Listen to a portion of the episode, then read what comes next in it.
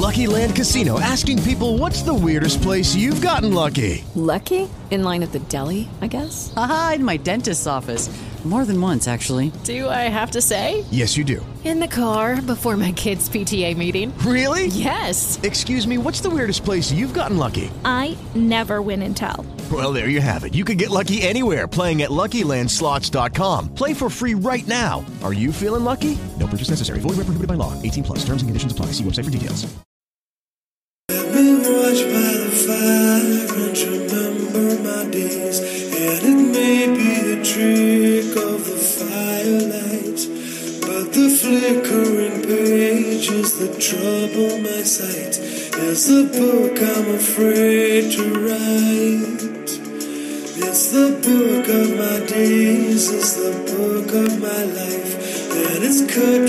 Fruit on the blade of a knife. It's all there to see as the section reveals. There's some sorrow in every life. If it reads like a puzzle, a wandering maze. Buongiorno a tutti da Radio Sankara, sono Erika Pucci e siamo a Fuori delle Righe. Con me in regia c'è Silvia e innanzitutto vi auguriamo ovviamente non solo buon lunedì, perché questo è lunedì del lunedì, il principe del lunedì, ma buon 2024 e ve lo auguro in maniera molto speciale perché con me in radio stamattina ho una carissima amica, Anna Ganci. Benvenuta. Buongiorno, buon anno a tutti. Anna, oltre che essere mia amica, è una nostra ascoltatrice, formidabile lettrice che interagisce sempre con i nostri post. Allora, ti posso fare subito una domanda? Cosa ti è piaciuto del programma nostro che quando abbiamo esordito, insomma, ci hai sostenuto tantissimo con le tue interazioni, con i tuoi suggerimenti? Il tradimento, il tradimento e poi anche l'argomento del viaggio. Ti sono piaciuti? Come... Tantissimo, sì, sì, sì. Sì, poi ci dà sempre un sacco di suggerimenti. Quindi, allora, presentiamo un po' Anna. Anna come me viene da Torre del Lago, dove abitiamo, diciamo. Ecco. Poi vedremo questo viene da quante declinazioni può avere. E, e, senti Anna, i nostri lettoascoltatori sono molto curiosi, quindi facciamo un po' di identikit di te. Chi sei, cosa fai? Oltre a ascoltare sempre Radio Sankara puntualmente Certo. tutti i lunedì alle 12, cosa fa Anna nella vita? Cosa combina? Allora, intanto io sono una docente precaria. faccio lezioni private a casa attualmente, scrivo nel tempo libero, ho due bimbe e, Bellissime. e mi dedico molto alla mia famiglia. E leggi un casino. E legge, legge. E leggo tanto, sì, leggo tanto. Sì, poi lei è una persona molto umile, Anna, nel senso era del tipo che in tre mesi si è presa un'altra laurea, ha pubblicato il libro. Quanto ti piace studiare, Anna? Parecchio. Mi aiuta a non pensare, oltre ad essere più preparata nella mia materia. Anna è un grande esempio di, di donna, secondo me, perché rappresenta proprio la volontà di rimettersi in gioco e di raggiungere i propri sogni anche con dei sacrifici, perché insomma destreggiarsi tra lavoro, figli, libri, università non è stato non è facile, no, no, no, no, però con la buona volontà, la pazienza riesco a ritagliarmi anche 5 minuti, che poi non sono 5 minuti, però ci proviamo. Allora, tu hai pubblicato quest'estate, diciamo questa, quest'estate l'hai finito ed in autunno è uscito il tuo primo romanzo che si intitola Io e lei, di cui poi parleremo. Ma già mentre venivamo qua in radio hai tirato fuori il tuo blocchetto con sopra Frida, già pieno di idee per il nuovo. Quindi la domanda che sorge spontanea è che ruolo ha o ha avuto anche negli anni passati la scrittura nella tua vita? Allora, diciamo che alle scuole elementari si iniziavano con i piccoli pensierini, la maestra ci assegnava i compiti, quindi un pensierino al giorno. Alle scuole medie invece i pensierini sono finiti e sono iniziati i temi. e alle scuole superiori uguale. E quindi diciamo che la scrittura è rimasta impressa nella, nella mia mente. E ho continuato comunque a scrivere, anche se magari scrivo a volte piccole cavolate, oppure pensieri di autori, citazioni, aforismi. Quindi scrivo.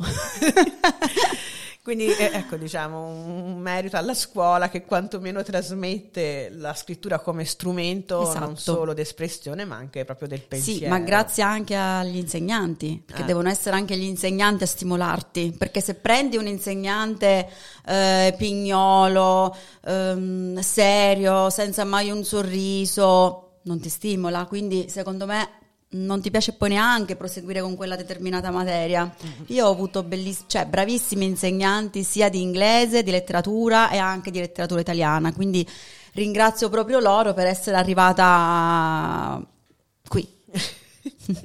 L'approccio è fondamentale, soprattutto con i ragazzi giovani. E proprio di giovani tu parli nel tuo romanzo, Io e Leo, la cui protagonista è Maya, un'adolescente che vive a Siracusa insieme a una famiglia a cui è molto legata e che vive diciamo tutte le esperienze proprio tipiche della sua età, quindi i primi Esatto. innamoramenti, le amicizie molto forti, le complicità con le amiche, lo studio e poi anche il tempo libero, poi si dedica anche al volontariato, quindi ha una vita molto intensa Maya.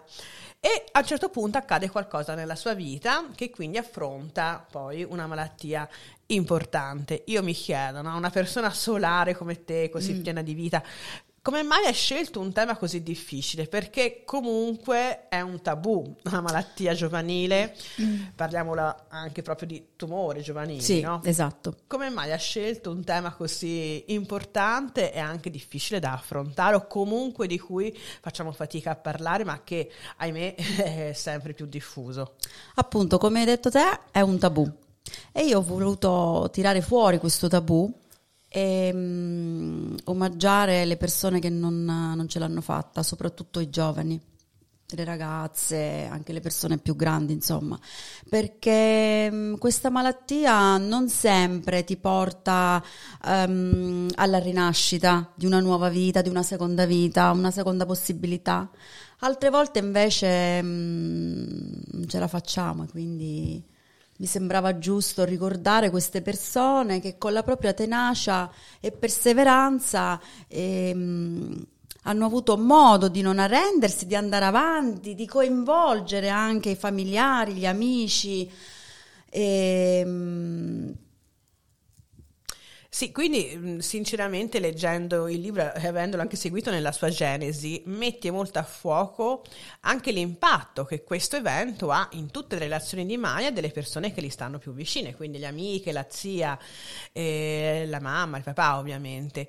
Ma eh, Maya mh, racconta la sua storia in prima persona e quindi questo ha dato modo al lettore, secondo me, di entrare proprio dentro ai pensieri, anche quelli più scomodi, diciamolo, che durante magari le cure, le diagnosi vengono fuori, Eh, senza perdere però proprio, eh, sei stata molto brava, la freschezza comunque tipica di questa età. Maya è una ragazzina molto particolare perché ama tantissimo leggere e poi ama molto anche le lingue straniere, quindi ogni tanto troviamo anche delle inflessioni, diciamo, di questo tipo delle espressioni caratteristiche. E tu che comunque hai a che fare con i giovani perché sei mamma di un adolescente, hai tantissimi alunni di questa età, come cambia? Se com'è cambiato secondo te il rapporto con la lettura nei giovani di oggi rispetto magari a, a qualche anno fa? Perché stando in libreria vedo che comunque tanti giovani entrano, ma proprio la fascia 16-22, se ne parlava anche l'altra settimana in biblioteca, è la fascia in cui c'è tantissima ripresa della lettura. Te come la vedi questa cosa, avendola proprio impersonata poi nel tuo personaggio, questo amore per la lettura? Allora, eh, la generazione di oggi comunque a prescindere non ama tanto la lettura, però diciamo che eh, chi ha eh, mutato questa cosa, eh, immergendosi proprio nelle letture di vario genere, anche fantasy, thriller, eccetera, eccetera, anche romanzi di formazione, biografici, eh, è una cosa positiva perché vuol dire che poi anche nei ragazzi nasce quella sorta di, di interesse, di curiosità soprattutto, magari sono spinti dalla curiosità. Per esempio a mia figlia non le piace leggere Ah. e nonostante io cerchi di invogliarla, non le piace, quindi non la posso neanche più di tanto incentivarla, ecco. Però ammiro quelle persone che entrano appunto nelle librerie e comprano, anche se comprano Manga, come un, vanno un tantissimo fumetto, di moda, ecco. eh. Perfetto, sì, esatto. E senti, mh, c'è qualche fatto che ti ha ispirato a scrivere questa storia? Mm, No, avevo finito la tesi magistrale e così mm, mi sono messa un po' a buttare giù questa storia. E forse magari era un momento particolare della mia vita, mm, non lo so. Mi è venuta a mente questa ragazzina, fra l'altro Maya, il nome appunto è dettato da un protagonista, da una protagonista di un cartone animato che Che guardavo durante la mia amato. infanzia. Silvia non se lo ricorda perché non era nata, ma noi guardavamo il fantastico mondo di Maya che Sì, raccontava del esatto, teatro. che voleva fare l'attrice, quindi insomma ne ha eh, patite no, di, Eh, di- sì, di- sì, di situazioni, esatto. Era E molto poi da lì, perché esatto. comunque ti, ti dava tutte le trame delle principali Esatto. storie teatrali. No, e poi mi sono dedicata a questa ragazza, mh, però non volevo, ecco, come i soliti romanzi con un uh, happy end, cioè ho voluto proprio inventare, inventare, ma allo stesso tempo ricordare che nella realtà ci sono queste malattie. Senti, parli di invenzione, ma eh, adesso andando invece nell'ambientazione del romanzo, abbiamo questo bellissimo chiaroscuro che in qualche modo regali ai lettori, che non è solamente uno sfondo, ma proprio un ambiente che dialoga con i personaggi. La storia si svolge all'inizio e in primis, diciamo, a Siracusa, che è raccontata quindi con tutte le sue meraviglie, eh, la- proprio la città, diciamo, del sud, piena di sole, piena di accoglienza, di sapori, di profumi, è anche molto basata su cinque sensi, diciamo, la descrizione Esatto. di questo ambiente, il rapporto quotidiano con il mare. Poi però, per motivi proprio medici, eh, Maya e in parte anche la sua famiglia si devono spostare a Milano, che viene rappresentata spesso come più buia, nebbiosa. Ehm, tuttavia c'è della luce anche a Milano, non solo perché poi spesso siamo durante il periodo di Natale e quindi c'è tutta la città addobbata, ma anche perché riesce comunque a instaurare dei rapporti molto positivi con alcune persone. C'è qualcosa, visto che tu sei una donna che ha viaggiato, che ti sei spostata, anche tu da Siracusa sei arrivata del Lago. in- a Torre del Lago, che non è Milano. No, a Milano non ci andrei. Quanto ha influito anche la tua esperienza personale nel raccontare questi due mondi così diversi, ma in cui qualcosa si trova sempre di buono? Mi ha ispirato parecchio perché a me, devo dire la verità, viaggiare mi piace attualmente, cioè io andrei in capo al mondo. E, mm, Milano mm, l'ho scelta come, a parte l'ospedale dove poi insomma viene ricoverata la protagonista, proprio per una metafora di malattia, non lo so perché, perché Milano appunto non è una città come Siracusa, è cupa, tetra, ehm, cioè non, non mi ispira. E quindi proprio la metafora della, della malattia, purtroppo. Sì, anche se poi trova tanti appoggi. Trova tanti appoggi, conosce, fa conoscenze durante la terapia, eh, durante la chemio, e conosce la parrucchiera Marina, anche lei molto gentile, brava, accogliente, ospitale, anche con la mamma, insomma, eh, Sì, si è- premunisce molto per Maya. Mm, È un libro molto basato sulle relazioni, Sì. su quelle stabili da- in cui siamo nati, no? i legami di sangue in qualche modo, ma anche famiglia. quelli che poi si scelgono Esatto. crescendo, affrontando anche cose molto complicate. E a proposito di cose molto complicate, tu non sei stata sola in questa avventura, perché da persona precisa quale sei, ha chiesto comunque il supporto di una dottoressa che è Alessandro Franco, che ha curato anche Sì. l'introduzione al libro. Che ruolo ha avuto e che rapporto avete avuto nella scrittura del romanzo? Allora, per me ha avuto un ruolo fondamentale perché tante cose, tanti passaggi eh, di Leo io non, non li conosco, anche per sentito dire, sì, però ecco, facendo corna, non li ho mai vissuti in prima persona e quindi mi è stata d'aiuto ehm, regalandomi proprio tante informazioni, poiché lei poi cura una parte oncologica. E il rapporto fra me e Alessandra è basato molto sull'amicizia. E quindi io ringrazio proprio lei perché perlomeno sono riuscita a mettere a fuoco la, la storia e anche le conoscenze di questa malattia e l'empatia delle persone.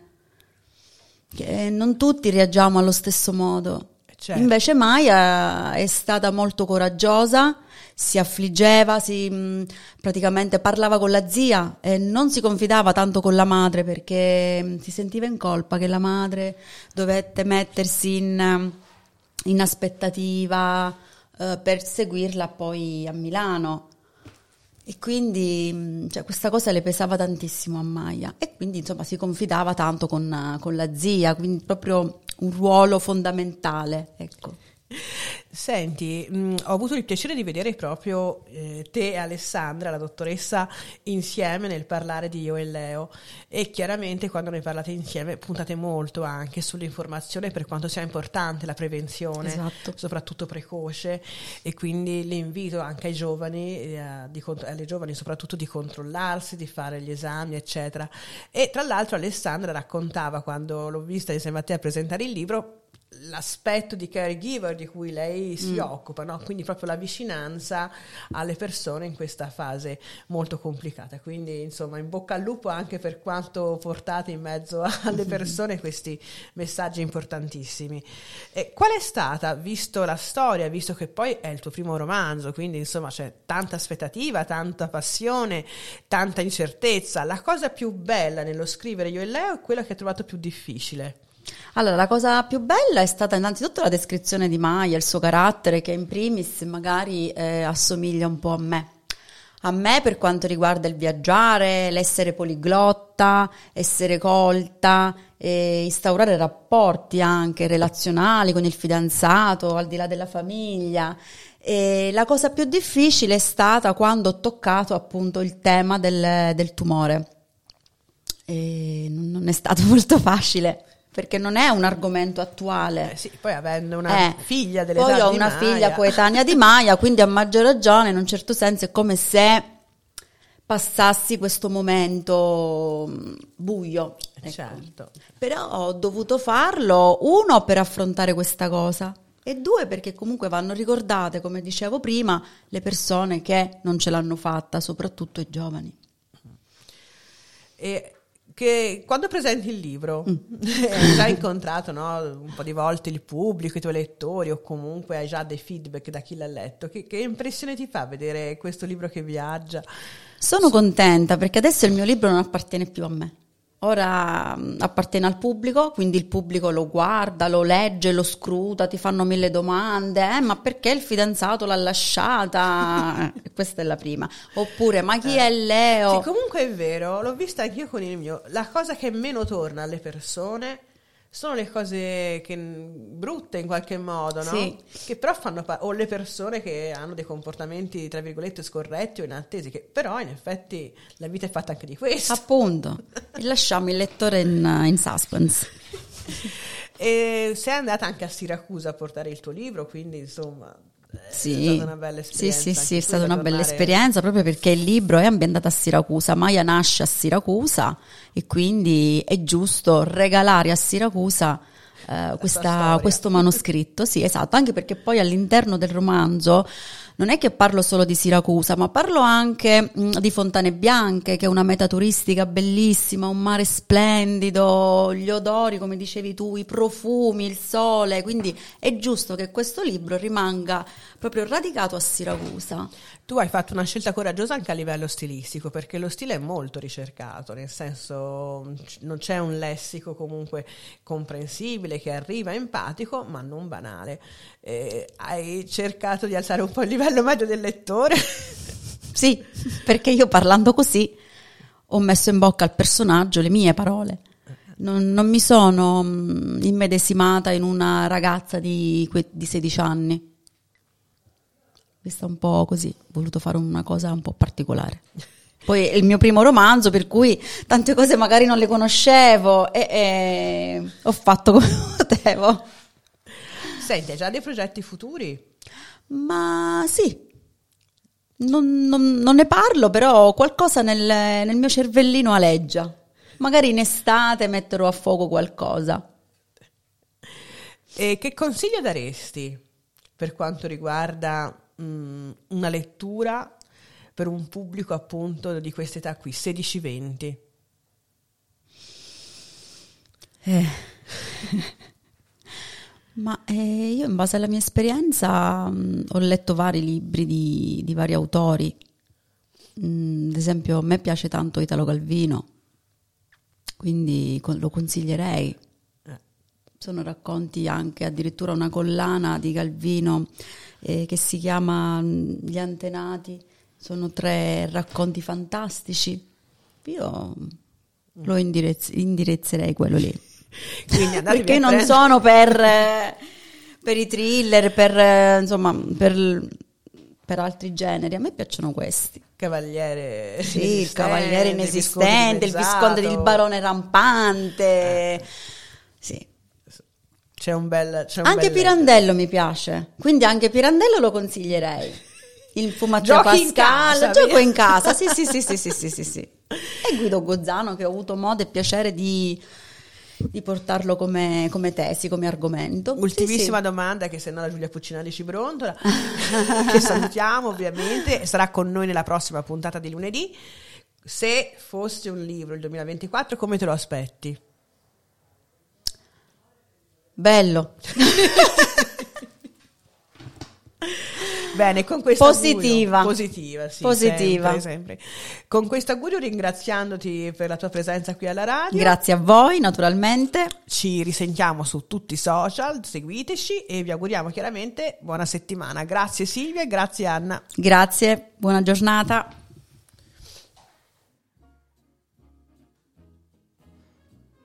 Domenica 24 dicembre il bar Enoteca H2No vi aspetta per il canto di Natal H2No. Facciamoci gli auguri con un pranzo con menù speciale e musica dal vivo dalle 16 per accompagnarvi durante gli ultimi acquisti. Poi vin brûlé, cioccolata calda, aperitivi e l'estrazione della tanto attesa lotteria. Prenotate il vostro tavolo per pranzo. Ci trovate in Corso Garibaldi 136 a Viareggio.